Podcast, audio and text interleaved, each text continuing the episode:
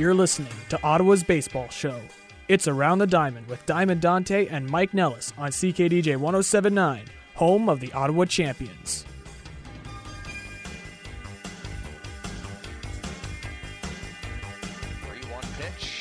Is hit on the ground toward third, past the diving Lolly, and around third is Garza. He'll come home to score. What a piece of hitting. Coker's 2 for 2, and it's 8-1 Ottawa. Into the gap, and this one's gonna fall down for a base hit. Two runners come in to score, and this is gonna clear the bases. Matt Helms turning on the jets, going to third base, and he's in with a triple. Three score, Champions lead. Oh my goodness, 11-1 the score. What a hit by Matt Helms. Darrell sends this one. This one's way out of here. Yeah, see you later. As Art Charles takes Daniel Cordero deep as he left a fastball in the inner half of the plate. And Art Charles, we've seen it all series, can really swing the bat, and we know how much power he has, Mike. Back at the track, the wall, and gone. Back-to-back home runs for the New Jersey Jackals as Art Charles sends one into right and Corey Vaughn sends one into left. And Mike, this is probably one of the best 1-2 punches in terms of power in the Can-Am League. As I said before. Here's Cooper. With runners all over the base paths. Runners going, the 3-2 pitch, and this one swung on, a towering ball to left field. Matt Helms is gonna watch it sail into the seats. A grand slam by Dustin Lolly. And I don't even know what to say. As three home runs in the inning. Lays it down on the right side. Charles is in and he throws it away. Game over. Kenny Bryant is in to score, and an error wins the game for the Ottawa Champions. Welcome to the May 28th edition of Around the Diamond here on CKDJ 107.9. Ottawa's new music, and of course, the Ottawa Champions play all their games here on CKDJ 107.9. You can catch all their games here on CKDJ 107.9. And of course, the Champions have been struggling so far this season. The only two wins that they've had to this point have been walk-off hits, the walk-off home run in the home opener, and the walk-off, I guess you could say, air, as Kenny Bryant scored from third in Game 5 of the series against the Jackals on Monday afternoon. The Champions have struggled as of late. They are now 2-6 on this young season. But this show is not only about the Champions. In this specific show, we're gonna have in our next segment, we're gonna bring on Tao of Steve to kind of take a break from the Ottawa Champions talk just for a little bit. Tao of Steve's gonna come on and talk about the Blue Jays' struggles and how he's looking for them to bounce back. With their bats going into the season. He actually wrote a really nice article on Sportsnet.ca about how the Blue Jays were sitting at the same spot last year than they are this year, pretty much at the same record, and they put on a huge performance. Actually, he mentioned in the interview that they had a .690 winning percentage after this point, which is extremely high and very hard to do twice in a row. We'll get his take on that in our next segment. Following that, we're going to have David Gourley for about 25 minutes as he's going to join us to talk Ottawa Champions baseball, the brand itself, how it's very appealing, what kind of promotions they're going to be doing this season, as he has done a great job in the community. He's also going to be telling us about his background himself, how he collects tons of baseball cards. He's a big Roberto Clemente fan. And also how David kind of brought the idea to Ottawa and how he kind of came up with getting that local baseball flavor in Ottawa, and how to attract kids and the whole bunch. We're going to have two segments with him.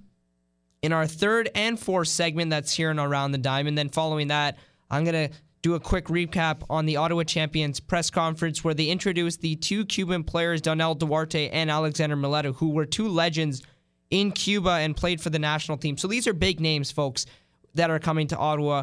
But before we get to that, I had a chance to sit down with Jason Coker after the big walk-off win against the Jackals in Game 5 on Monday afternoon, where he registered his first major league hit. Of course, he's been pitching throughout this whole week.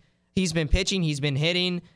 Finally gets his first major league hit. We're going to hear his take on getting his first major league hit and at bat. That's coming up right now. Following that, we're going to have Talib Steve here on Around the Diamond. But first, here's the interview with Jason Coker. Joined here with Jason Coker after a big win in extra innings for the Champions before going on the road in Game 5 of the series against the Jackals. Let's start off with your first career hit. How did that feel? Felt good. It goes down as a line drive in the book, so I'll take it any way I can get it. And I guess, I mean, how did it feel to get the hit? You know, you get the ball. Yeah. Did you keep the ball? What happened after that? Yeah, Skip asked for them to throw it in, and Van Kirk rolled on it first hit in the date and put it in my locker for me. That speaks volumes for my teammates there, going out of the way to do stuff like that for me. It felt great. Just kind of got the monkey off the back a little bit. And none of us really saw what had happened when you fell on the ground. And, did you kind of trip over the bag, or what happened on that play? I stepped on someone's foot, and my ankle just rolled in. So Chuck got me taped up tight and was able to finish out the rest of the game there. Is this the craziest game you've ever played in? It's one of them. It's definitely up there. Any game that goes into extra innings has that little bit of wildness to it, and errors kind of put the teams in the position to be in extra innings, and then an error wins the game. It was a great bunt by Erie, but, the throw got away a little bit there and allowed us to get the victory. So, great job by the whole team. It's a full team win there. After the Jackals showed the motto, never back down, and it's never open until the fat lady things, you guys did the same thing. How did it feel to win a game in the way that it ended? It feels great. Anytime you walk away with a W, it's a really good time. It speaks volumes to our crew here with the champions that, we never once backed down ourselves. We didn't let them scoring 10 runs in an inning bring us down. We kept our energy up, and we were able to come out with a win today, and that's what baseball is all about. And I guess going into the next series, you're going to have a chance to play quite a bit. And what are you going to do personally and as the team, speaking from your voice, to win, to come back home on a winning record? Oh, well, it all starts with our pitchers throwing strikes like they do every day, hitters making sure that we're taking care of our business and picking our teammates up with at bats, making plays behind guys. Just playing hard-nosed baseball like we do every day and what we work on. So if we do those things, we'll come back on a positive manner. Thank you very much, and best of luck on the season. Hey, thanks, guys.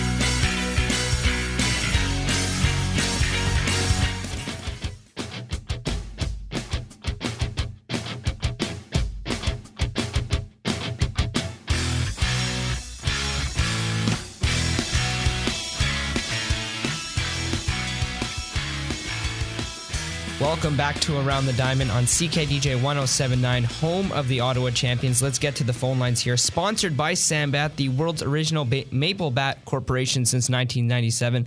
Today, I'm very pleased to bring on Tao of Steve, blogger on Sportsnet.ca, where he covers the Blue Jays and makes his first appearance on Around the Diamond since the first week of the MLB season. Tao, how you doing? Doing well, thanks, Dante. And of course, to start things off, I'm looking at the AL East standings at this point, and the Blue Jays are sitting at third. Baltimore and Boston's leading the division, with Baltimore sitting second behind them. You wrote an article on Sportsnet.ca about how the Blue Jays were at kind of the same point last year than they were this year, and you did mention to me that they have to pull some heroic stats and go to different measures if they want to make the postseason this year. Where are the Blue Jays at in terms of maybe making the postseason at this point? Well, I think one of the things in the article that I pointed out was that, the Blue Jays last year, even when they weren't playing well, they still had a positive run differential. And so you could get a sense from that they were actually a better team than the results were showing. In terms of this year, coming into, well, I guess they might be above they might be above zero in terms of run differential at this point, but after the win last night. But, I think that they played like 620 ball from this point of the season onward last year, and that's pretty exceptional. And to expect them to play that well for the rest of the season, given what we've seen from them so far, it might be an odd expectation or maybe not necessarily what we should expect from them. Yeah, and also at this point, I look at, some of the Blue Jays hitters, and I believe that the only two hitters that are hitting over 270 is Justin Smoak and Michael Saunders. Last year, Josh Donaldson was hitting a 300 at this point. Jose Bautista was hitting, 250, 260. The Blue Jays offense hasn't been there at times when they needed it, but their pitching has been very good so far this season, and especially Marco Estrada to this point, who's supporting, you know, a 2.76 ERA in this young season.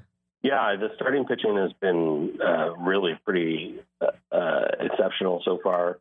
I think that between Estrada, Hop, Stroman, certainly, you know, basically the entire starting staff, save for, you know, the odd start by Dickey, have been really good. So the bullpen less so, and the bullpen, I think, has been a real struggle for them. You know, I think that there is some positive notes to be heard from what you're seeing with the starters.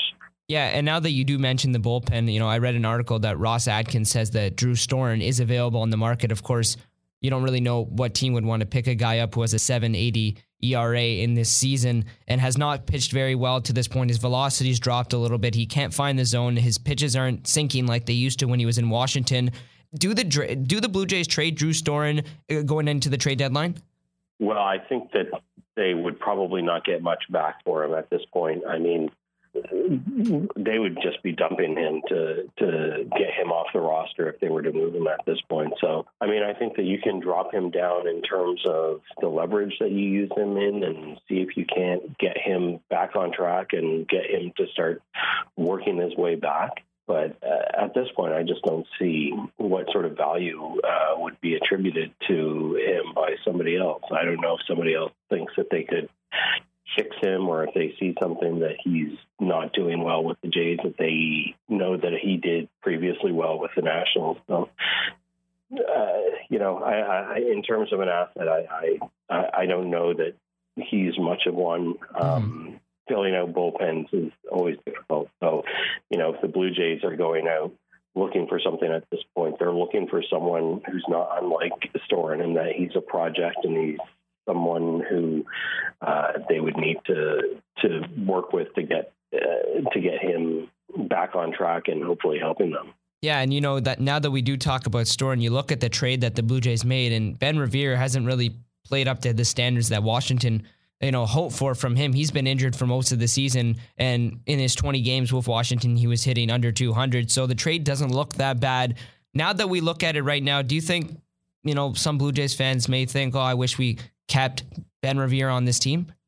Well, I think that there was a bit of that, and especially too with the way that the offense has sort of sputtered and struggled. And you know, I think because of the role that Ben Revere played with the team, people ascribe a lot of additional weight to someone being the leadoff hitter and what Revere did down the stretch. And, you know, I mean, we might have seen the best 6 weeks of Ben Revere's career here in Toronto.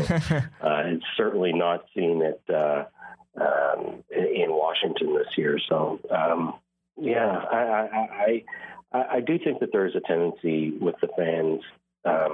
Sometimes when someone gets traded away, they remember the good things about the people who were traded away, but they don't really follow up. You know, like, for instance, Jesse Chavez isn't having a great year either, but yeah, Liam Hendricks has just been awful in Oakland to this point. So it's just, it is human nature, and that's just sort of the way that I think fans can be, and part of it is just a matter of venting, you know, I mean, because there's plenty of frustration to go around with this year's team. Yeah, and Devin Travis makes he's played 2 games now since returning from the disabled list. He's 2-for-8 in those 2 games, of course, going 1-for-4. In the 2 games that he played with against the Yankees. Of course, now that Devin Travis is back in the lineup, he's hitting eighth. What do the Blue Jays expect from him as far as performance? Is he going to be a boost of offense for this club going forward? Well, I'm not sure how much they've put in terms of expectations on him, but certainly I think that there is a sense that he can offer them more in offense than Ryan Goins has this year. Goins... It hasn't looked very good at all at the plate. Darwin Barney had a nice start, but he's really come back to essentially being Darwin Barney. And so I think that, you know, there is an expectation that that Travis can be you know, at least a league average second baseman, if not maybe a little bit better than that. You know, he's got a couple of hundred at bats under his belt. You know, he's young. He doesn't have a ton of experience, but he does have some, and he's done well in the experience that he's had. So I think for the Blue Jays, they just want to hope that he can come back, be healthy, and stay in the lineup. Yeah, that's Tao of Steve joining us here on Around the Diamond. Of course, I want to shift over to the Blue Jays' farm system, as Russ Adkins, the GM of the Toronto Blue Jays, pointed out that their farm system is very poor at this point, and he would like to upgrade in that category. Of course, Alex Anthopoulos had traded away most of his minor league prospects and depth down there for David Price and the likes of that, and Tulowitzki and the likes of that team last year. You look at the Blue Jays' prospects, Anthony Alford is their number one. What do you see in the Blue Jays' outfield prospects to this point? Well, they're you know, they're athletic types. They're guys who I think were drafted based on that athleticism and with a hope that they would develop some of the baseball skills. I think that Anthony Alford really made a big jump forward last year, but this year, at least to start, I think he was injured and there was there were some struggles, I think, I guess, adapting after the injury. You know, I guess being honest, I don't really know what the philosophy is of the organization in terms of how they develop specific position players. Okay, I just think that one of the things that you know, Atkins and Shapiro, Mark Shapiro as well, aren't wrong about is that the system does need to be replenished. Mm-hmm. They do need some additional, I guess, high-end prospects in there, because within the next few years, there is going to be a little bit of a shortage for them in terms of talent. So, but I think that that'll be something worth monitoring with this new front office, and certainly a front office that in the past has been very much oriented towards player development. And that's something I'm not sure that the previous front office always held at the. They certainly wanted to acquire minor leaguers and draft them and bring them in, and but I'm not necessarily sure that we always heard a lot in terms of what they were planning on doing with them once they got into the system. Yeah, you're right about that, Tal, because Mark Shapiro in his past with the Cleveland Indians always had that mentality to build within the system, and that's what I guess he's bringing over to the Blue Jays with bringing Ross Atkins around. And so maybe now that you look at the roster, Tao, what do you think the Blue Jays would have to give up in order to try to acquire some pitching, or maybe not some pitching prospects, but just some prospects in general to upgrade that farm system? Well, I mean, you kind of trade backwards when you do those sorts of trades. So if you're looking to get young, then you trade veterans. And so I think the primary people that you would be looking at would be Jose Bautista, Edwin Encarnacion. You know, if the Jays fall out of the race completely before mid-July, then that might be a conversation that they have where they ask those two players to waive their no-trade rights that they have. You know, I just think that you have to look at guys who are veterans, who have some value to them, who maybe have some term on their contract. You know, possibly some of the pitchers, although I don't know why you would trade a year or two that you have of J-Hap or Marco Estrada under contract in order to fill the system. But you know, I guess the question is whether or not if they want to replenish the system in 1 year, or do they feel as though that they can do it over a couple of years, and whether or not if that's just by acquiring other people's prospects, or if there are other ways that they can go about it. Tao of Steve joining us here on Around the Diamond. And of course, I saw this one kind of quote on Twitter that said, and of course on Bleacher Report from the Toronto Blue Jays Twitter, that said, can we start to make the comparison from Osuna and Mariano Rivera? What are your thoughts on that statement?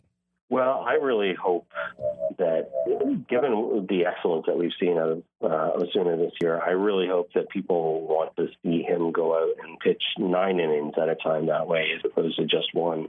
Mm-hmm. Yeah. Osuna has been great. I think he's a very different pitcher from Mariano, frankly. So I think in that he's got an arsenal. He's got a number of pitches that he can come out and throw. And I think that it behooves the Blue Jays to find a way to make him a starting pitcher, where I think he'll have a lot more value to the team going forward. And to that end, if they want to let him get up to 80 or 90 innings or 100 innings this year and pitching some 2-inning saves or pitching some additional times out of the bullpen or maybe even a spot start down the stretch, absolutely, I would love to see that, because I think that where he would benefit them the most would be as a starter in the long term. Perfect. So with that being said, we're going to wrap things up here, Tao, and we appreciate you coming on the show. Of course, you can follow him on Twitter at Tao of Steve for, I guess, all breaking news on the Blue Jays, and you can read his article at Sportsnet.ca and go look at his stuff. Tao, we appreciate you coming on. Thanks. Okay, thank you. That was Tao of Steve from Sportsnet.ca. Of course, you can follow him on Twitter at Tao of Steve and read his articles at sportsnet.ca. Tao of Steve is the author name, of course. Coming up next, we're going to welcome David Gourley, the president and co-owner of the Ottawa Champions, to talk about some recent moves that the Champions have made in bringing in the two Cubans, and of course, the importance of the Ottawa Champions in terms of local baseball in Ottawa. That's all here on Around the Diamond on CKDJ 107.9.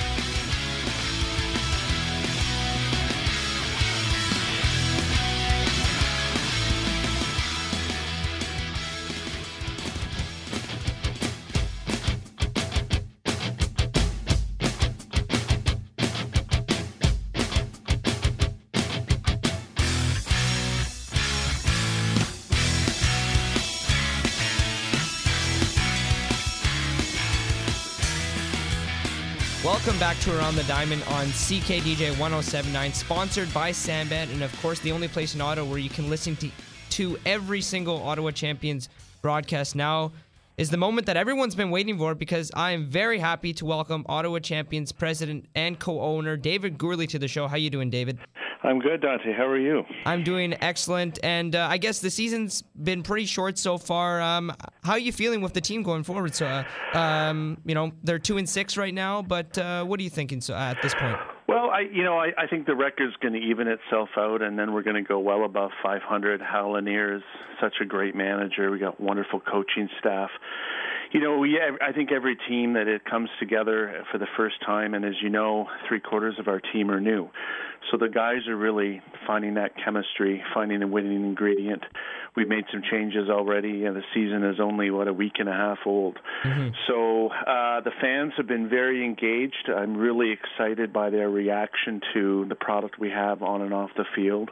We had just over 15,000 people, or tickets sold, I should say, in our first 5 games. So I think it's looking really good for the season.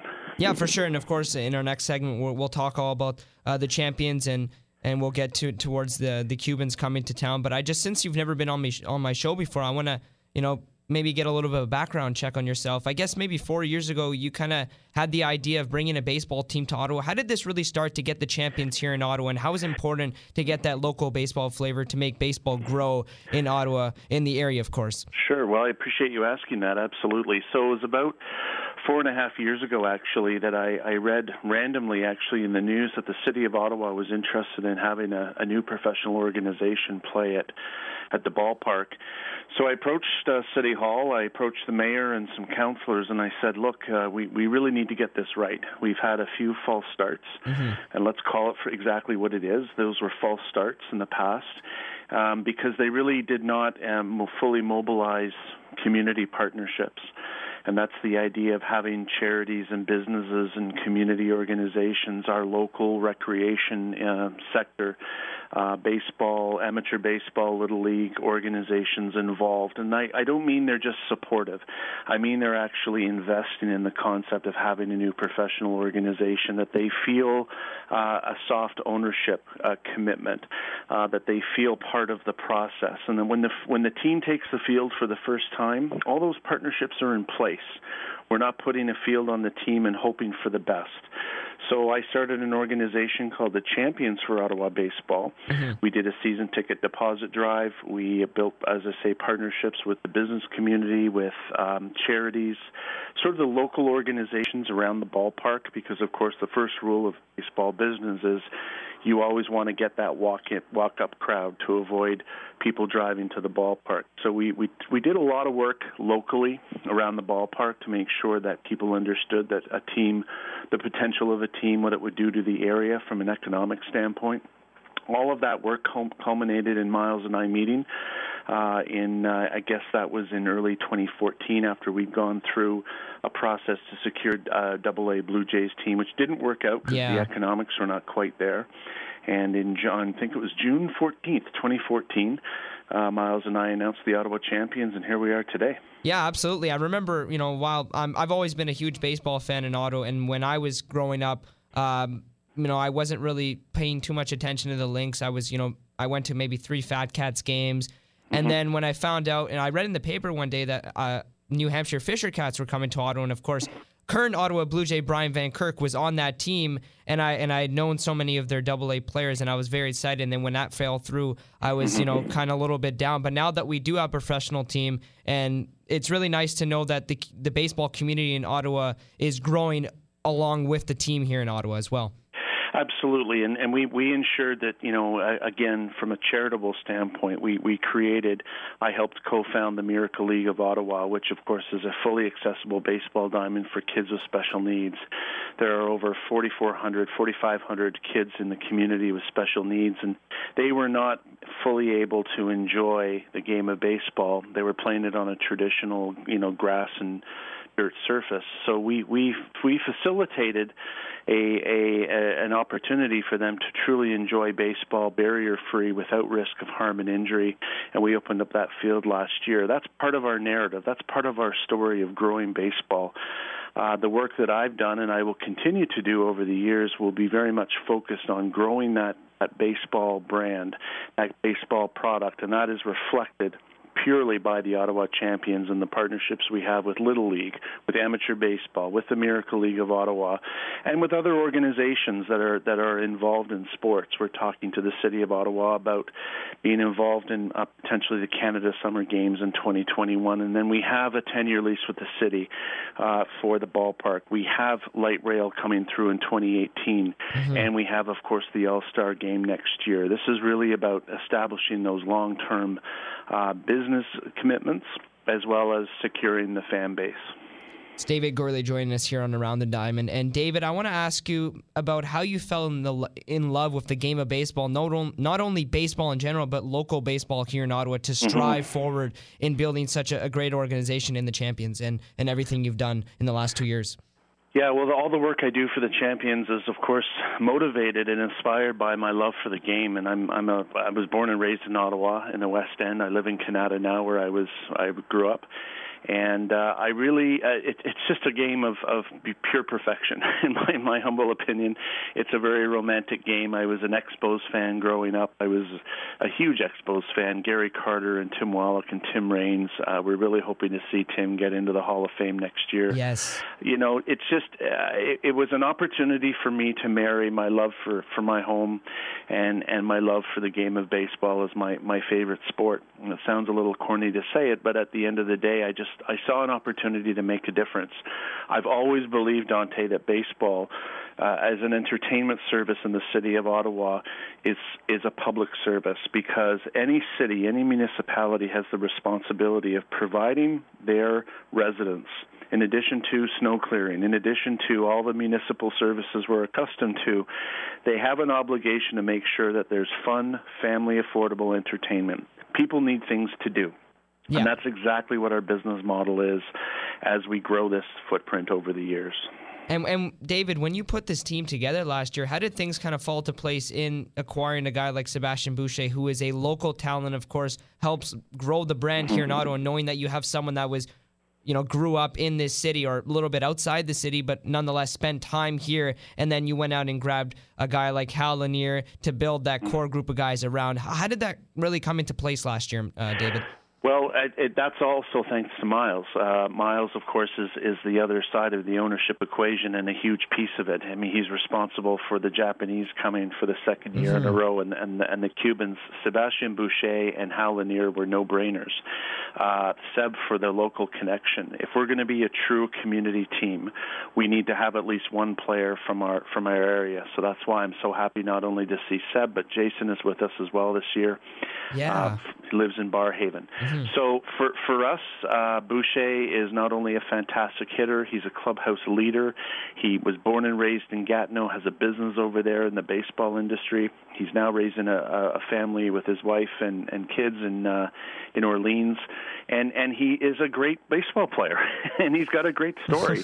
Hal Lanier, I mean, where do I start? I mean, NL Manager of the Year brings a real respect for the game, and fans love him.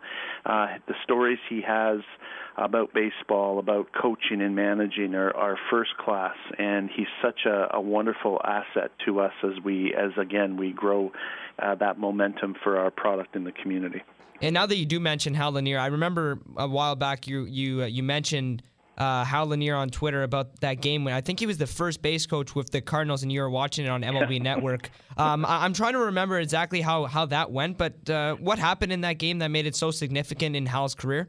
That was, I believe, the 1982 World Series. He was coaching first for the St. Louis Cardinals, and they went on to win the World Series. And Hal has had so much exposure and experience to some of, you know, any player, any coach, that those seminal moments in their career, they just hope to not only get on the field and at the show, as they call it, and play the game and enjoy the game, but then they get to go to the playoffs, and then they get to go to the World Series. I mean, that is the ultimate pleasure and joy for any professional athlete, whether it's a Stanley Cup or a World Series or whatever it may be. And Hal has all of that. He was an infielder playing for the Giants with Willie McCovey and Willie Mays. He played against Clemente, and he has great stories about Roberto Clemente, a legend not only in baseball but in American history, and his entire story, which, by the way, there's an Ottawa angle to that story. Clemente played in Ottawa, and not many people know that, but history is such an important part of our connection to the community. And Hal is just such a wonderful asset, again, for us to have, and the connection he has to Major League Baseball. I had no clue that Roberto Clemente had played in Ottawa, David. And now that you do bring up Clemente, you apparently are a big baseball card collector, and you love Roberto Clemente. Talk about that passion a little bit and why that brought you towards collecting baseball cards. I've been collecting baseball cards since I was 10 years old, and I don't mind admitting to the audience, I'm now in my mid-40s, so that's quite a long time. And I've got them all cataloged and in binders. It drives my wife absolutely crazy. I still collect them today. Every year I usually collect one or two sets. Roberto Clemente is a legend that lives larger than life, primarily because of his fantastic career, how he hit his 3,000th hit on the last day of the season in 72, and then he tragically died, providing aid to an earthquake-stricken part of Nicaragua. Well, he didn't even arrive to Nicaragua. The plane crashed into the ocean. Just a wonderful spirit and a wonderful story. And Roberto Clemente came to Ottawa in 1954 and played about 4 games.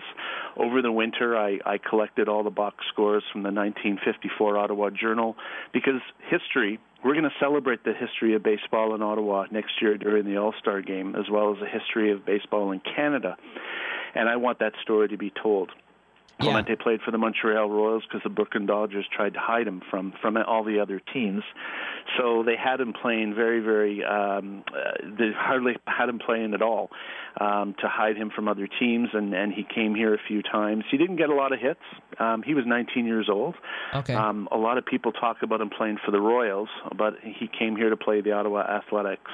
And so the baseball card collection that I have is just a real passion of mine that allows me to kind of transfer my energy for the game through the cards.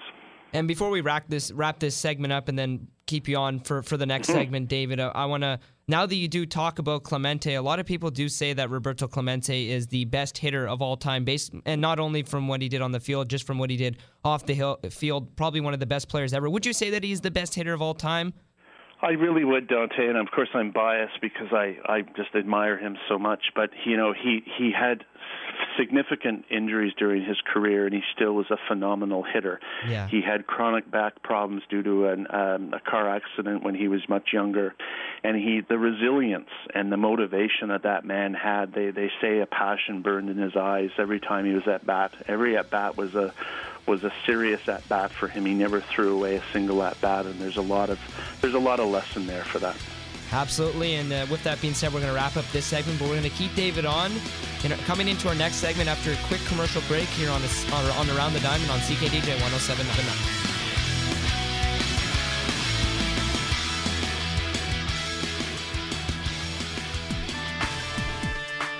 Hi, this is Billy Horn from the Ottawa Champions Baseball Club, and you're listening to Ottawa Champions Baseball on CKDJ 107.9.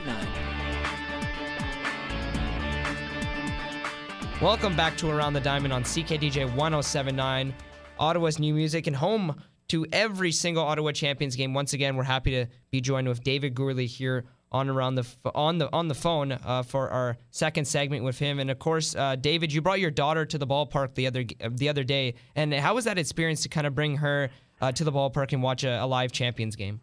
I've been waiting to do that since she was born, about 2 weeks after the season ended. Phenomenal timing, actually.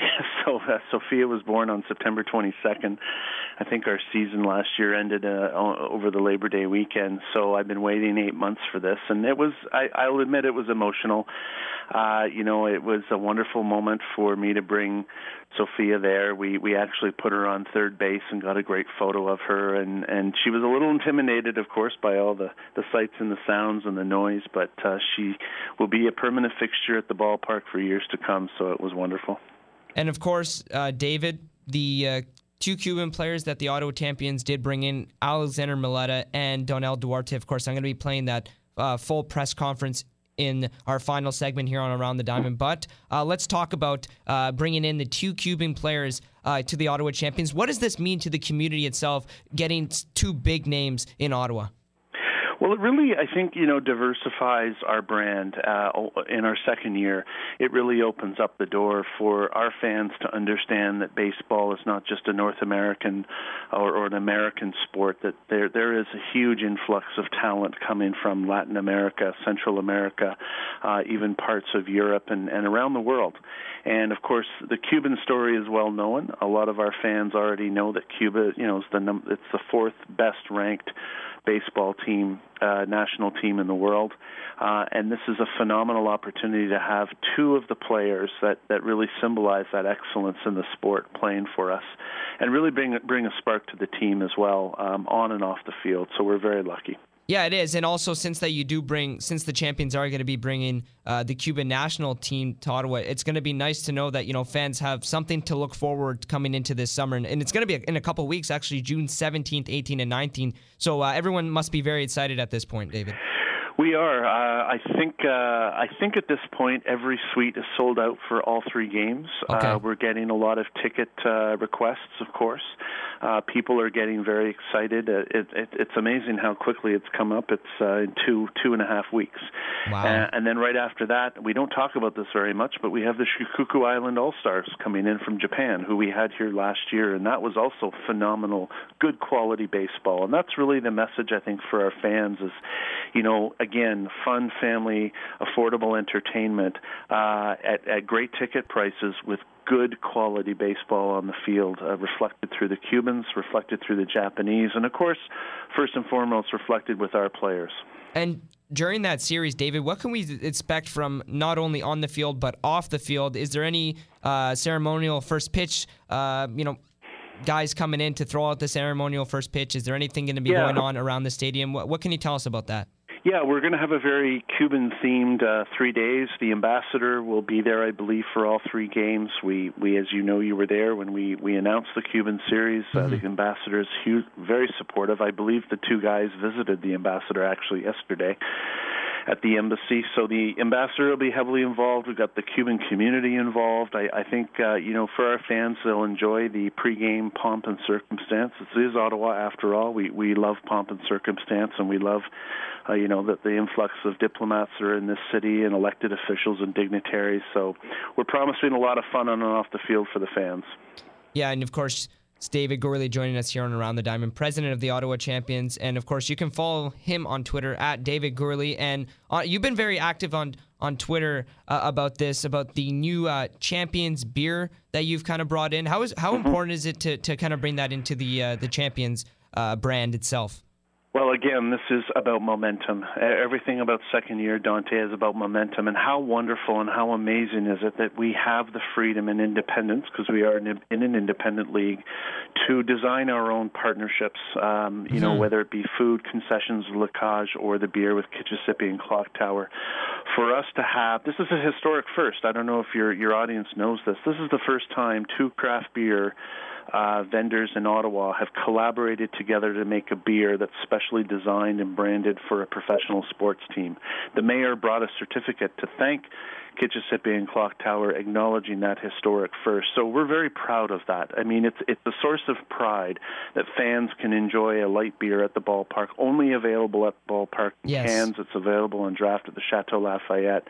And, I give full credit to Kichesippi and Clock Tower for being pioneers and being innovators with us, because we really want to show fans that, this is a sustainable product that we've put on the field, and we have the partnerships to prove it. These are organizations, local businesses that we're supporting that believe in our brand over the long term.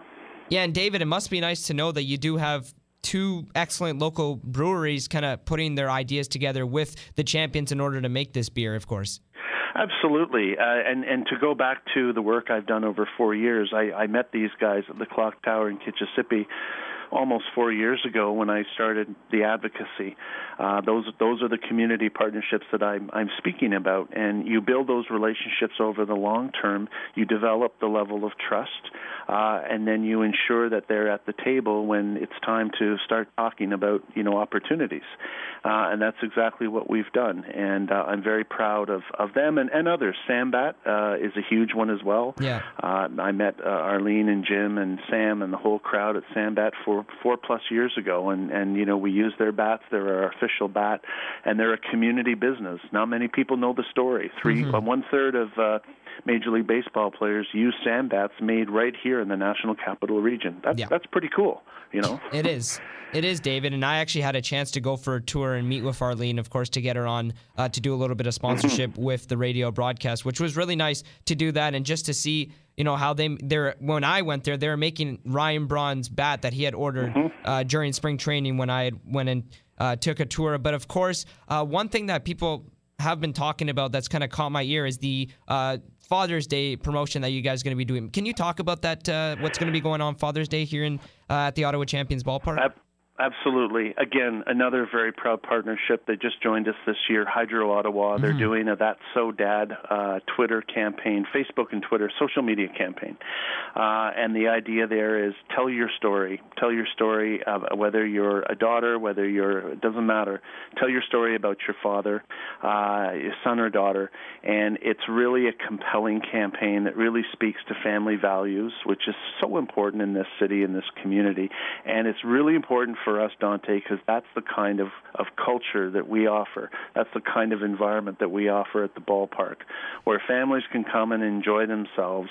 And what better day to do that on a Mother's Day or a Father's Day or holidays generally. And so we're very proud that Hydro Ottawa, again, creative, innovator, put that campaign together, proposed it to us, and of course, we loved it. And it was so nice to have partners that are so creative come to the table with good ideas because they believe so passionately in our brand.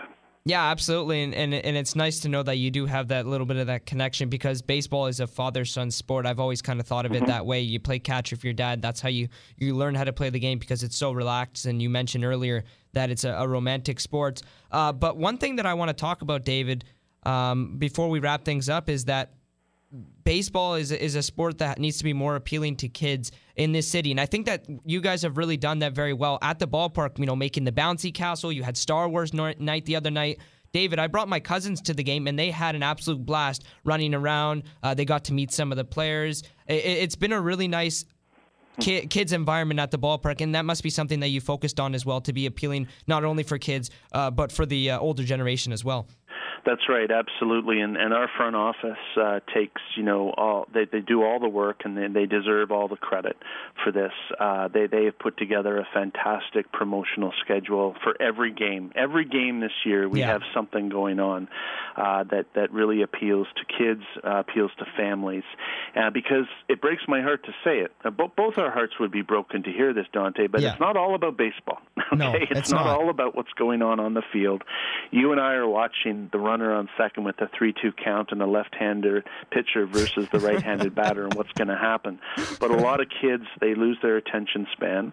After a couple of innings, they want to run around, they want to catch foul balls, they want some good food, they want to be with their friends. So we have an obligation to provide that to keep people at the ballpark after they've paid their admission fee. And that is something, you know, by the way, we will always be working to improve that. There is no fixed solution that will work forever. I've toured a lot of ballparks over the last 4 years down in Florida with my family or you know, whether it be Detroit or Chicago. I've picked up a lot of good lessons and tips from other owners, from other presidents that I've spoken to. And there's a lot out there. And we don't need to do it all at once, by the way. We want to stagger things out. We want to, once we build our base a little more, we'll be doing a lot more of those types of things. And we're really excited about what we can do for families. And of course, David, before we go, you must be pretty surprised with how many home runs were hit in the last five-game series between the Ottawa Champions and the Jackals. I believe that there was more home runs hit in that series than there were halfway through last season in such a big ballpark. Yeah, I actually thought there were more home runs hit in five games than there were all of last year. It seemed the ball was just flying out both by New Jersey and by us. And Danny, I mean, Danny Grauer, I can't get over opening night, walk-off home run. What a great way to end our first game, or the home opener of our second season.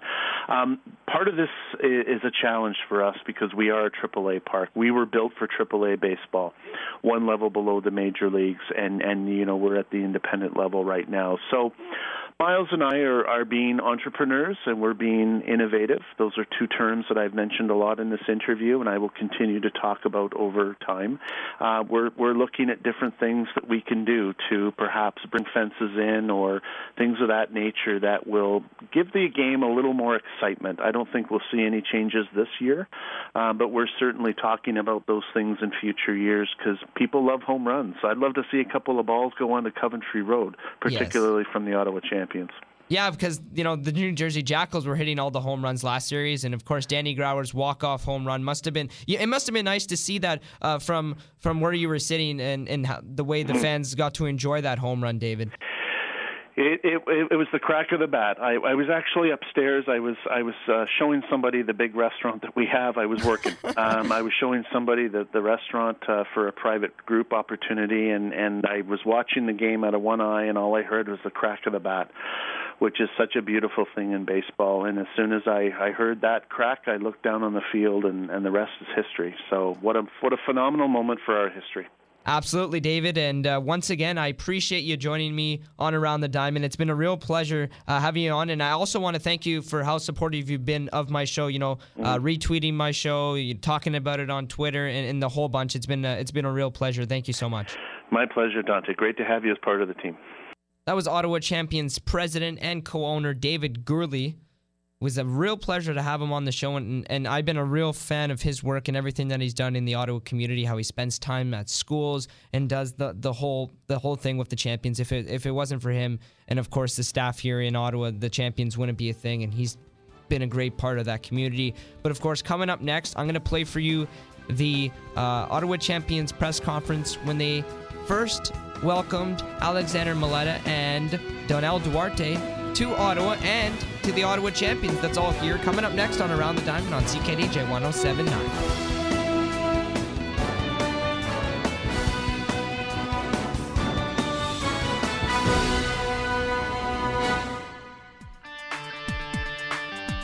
Hey, this is Daniel Bick from the Ottawa Champions Baseball Club, and you're listening to the Ottawa Champions on CKDJ 107.9. Welcome back to Around the Diamond on CKDJ 107.9. Of course, David Gourley was on for our last segment. He spent almost half an hour talking to us. We appreciate him coming on. Of course, you can buy tickets at the RCGT box office. They're only $12. The ballpark is a great atmosphere that you should definitely check out. But this segment is focusing on the Cuban, introducing the two Cubans that are going to be coming to Ottawa, the Alexander Malleta and Donell Duarte, who have actually arrived in Ottawa and are ready to play in the next series against Sussex. Of course, we'll have a full recap on that in our next edition of Around the Diamond, but I'm going to go ahead and play for you the press conference that I had a chance to attend and interview these two wonderful Cubans, Alexander Malleta and Donell Duarte. That's right here on Around the Diamond on CKDJ 107.9. Have a listen. One, we think it'll help the team, but two, I think it's just a great story for us, the opening of Cuba, and that we're able to get some really great Cuban baseball players to play for the Champions. So it's just an exciting time. We can't put them on the roster yet because we don't have their U.S. visa. So we hope within the next 2 or 3 days we'll get the visa for them and be able to send them to New York. But again, governments work in different ways, and we'll find out. But no, it's just a great time for us, and I think Hal come up and tell them what they can do for the team. Well, I think it's great for the league. It's great for the Champions organization, and for myself, I cannot be more pleased to add two quality people, two good ball players. They've got the experience. They've been playing a long time, and as soon as we get them in the lineup, the better for me and our ball club, because they're going to add something. Because they played on the national team and Cuban national team. And as soon as we can get the visas, they're going to be in the starting lineup. And again, they will add experience to our ball club. And got two fine people here. I talked to the translator, and they're willing to help in any way that they possibly can. So I'm very happy to have them on my ball club. Do they add of course batting skills, but also defensive? Both. They took batting practice in the cage today. Tomorrow we're going to hit on the field. They took ground balls today. Probably both of them have not played in 3 or 4 weeks live game situation, but again they've been working out. How in a short time that you did see them today, what did you like from their play? Well, again, they just took batting practice, today. Both of them were probably a little rusty, but they swung the bat good. I mean, I'm looking forward to getting them in the lineup, and I know that they're going to add to our offense, and that's what we need right at this particular time. Thank you. Thank you. There's Quebec R3, Trois-Rivières. What's the deal with? How come you guys get them? How does that work? Well, Quebec has had players for 2 years. Yeah.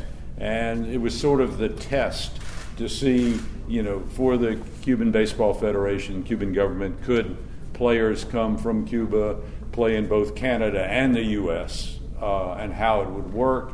So they tried that for 2 years. Mm-hmm. Now they are expanding it, want to, expand it by one team.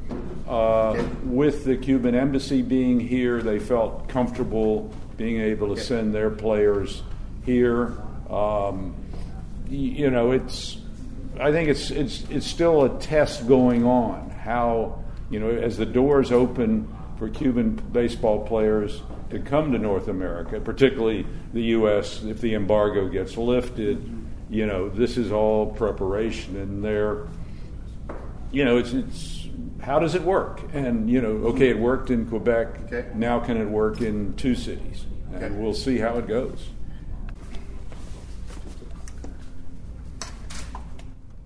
So same question. How does this work? Do they have to apply to come over here? Or is there a lot of interest from Cuban players to come in this league? Or? ¿Cómo funcionó esto? ¿Es una cosa que hay que hacer la aplicación para venir a jugar en Canadá? cómo fue el proceso y si hay otros jugadores cubanos que quieren venir también a jugarle una liga así.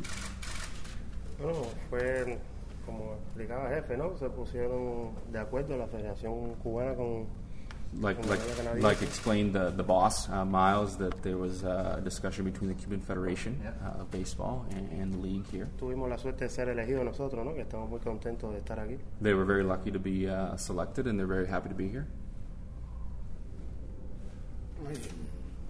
Sí, en cuanto a los peloteros cubanos, estoy seguro que si quieren jugar aquí en esta liga, ayudarle a apoyar a los equipos aquí en Canadá.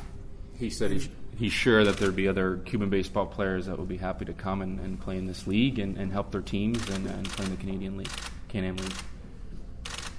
Tenemos muy buena opinión de esta liga de los compañeros que han jugado años anteriores. They have a very good opinion of this league from the players that have played previously.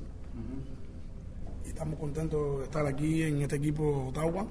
Very happy to be here playing for the Ottawa team. And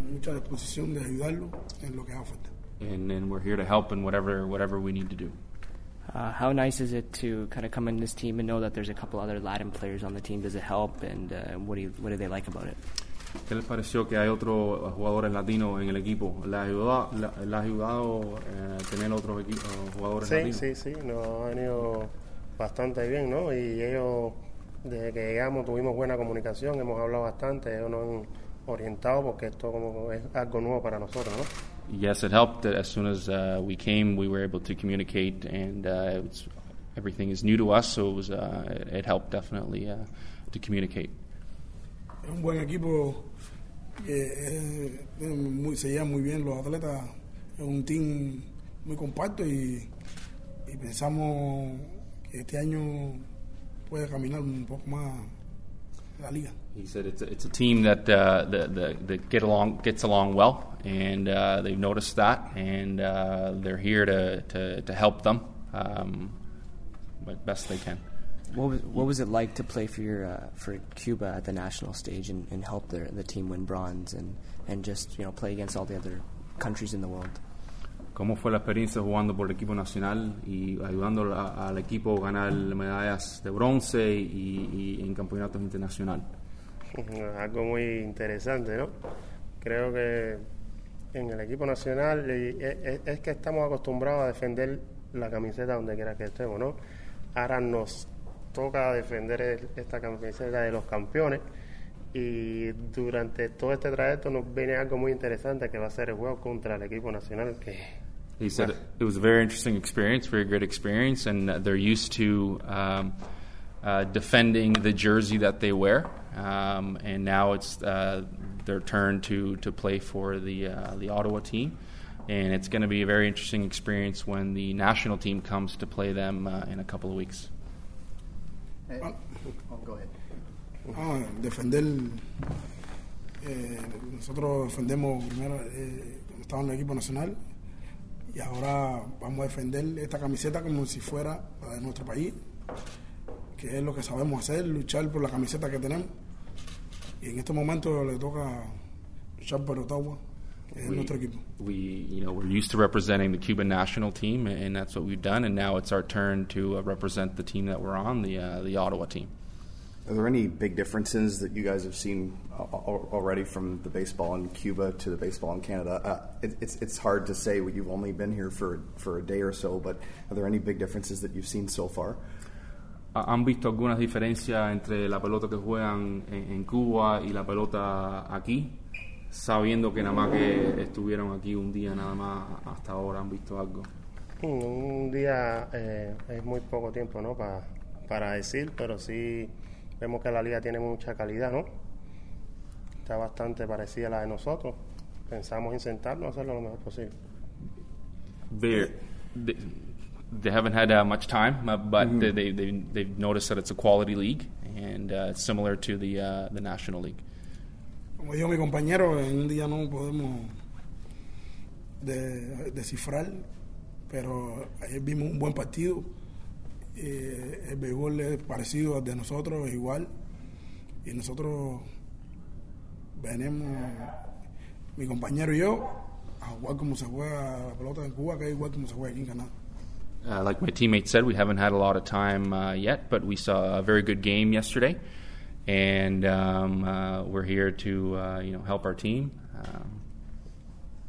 What was it like to have the Tampa Bay Rays come to Havana, Cuba, and play the national team, and to see all those major league guys like Evan Longoria and play against a major league team? What was the experience like?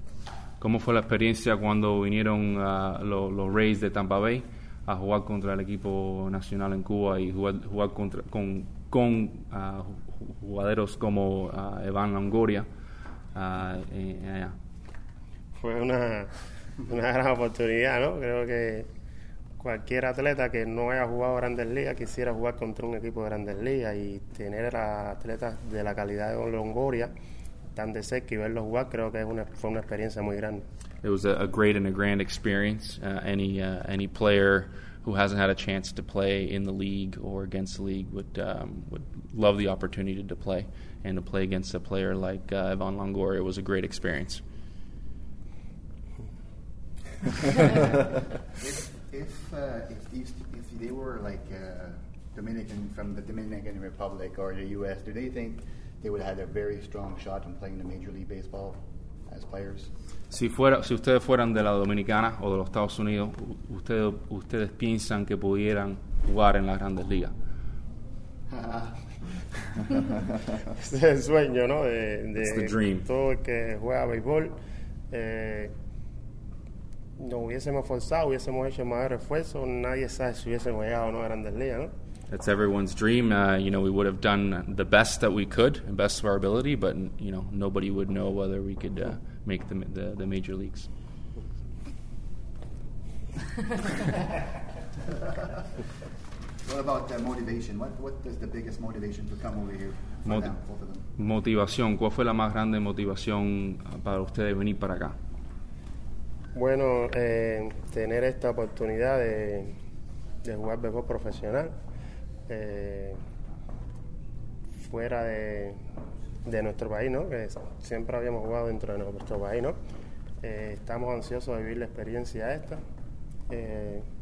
siempre con el deseo de aportar, de ayudar, de aprender, ¿no? Y de buscar una clasificación para los playoffs. The opportunity to play in a professional league. We played in Cuba, and an experience to play in a professional league, and to help and guide and also learn from the team here and help the team make the playoffs. Okay, we have time for one more question. Does he have an answer? Oh, sorry.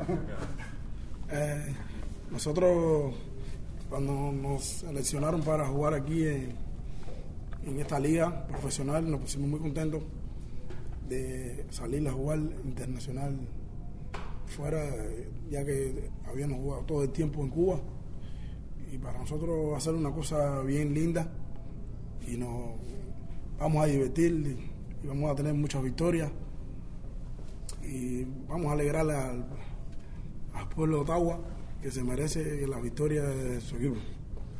It was a great experience to be a great honor to be selected, and something that's going to be very beautiful, and we're going to win lots and help the team as best as we can.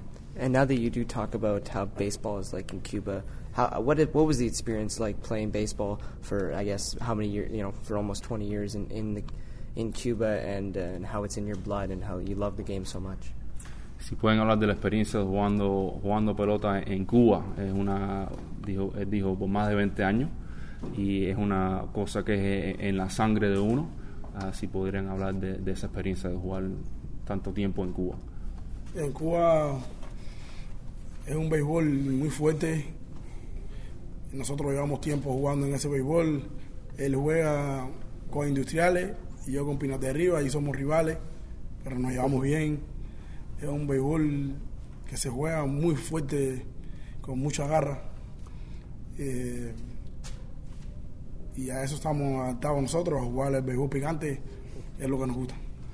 In Cuba, it's a very strong baseball, and he plays for Pinal del Rio, and he plays for Industriales, so they're rivals, but they do get along well, and it is a strong baseball, and that's the way that they like it. Son de los dos mejores equipos que hay en Cuba de toda una vida.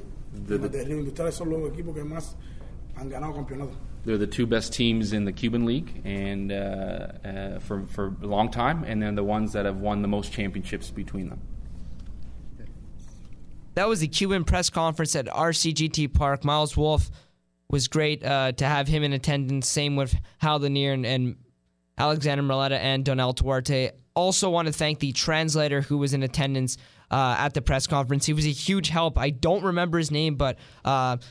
I thank him so much for joining us at the press conference and translating for us exactly what Malleta and Duarte were saying. But with that being said, we're going to wrap up this edition of Around the Diamond. Next week, we will have Mike Nellis and Corey Mess back in studio. We might actually have Jordan Pearson, who is another colleague, former colleague at Around the Diamond, at CKDJ 107.9, as he actually just graduated here at the college. But will be calling some games with me in the next series against Sussex in Ottawa. We're looking forward to having him on the broadcast team, and it's going to be great to hear his voice here on this show as we're still working on some guests for next week. Of course, you can follow me on Twitter at Diamond_Dante for more updates. You can follow David Gourley at David Gourley, and you can follow Tao of Steve at Tao of Steve. Check out my SoundCloud as I post all of the past episodes, and as soon as these episodes air on Saturday, or if you're listening on Sunday, I do post it Monday afternoon. So every Monday afternoon, I post the episode right after it airs on the weekend. That's at my SoundCloud, Diamond Dante Audio. You can check it out there. Thanks so much for listening to this edition of Around the Diamond. We'll see you next week. You're listening to Around the Diamond on CKDJ 107.9, Ottawa's new music, the official show of local baseball in Ottawa and the Ottawa Champions.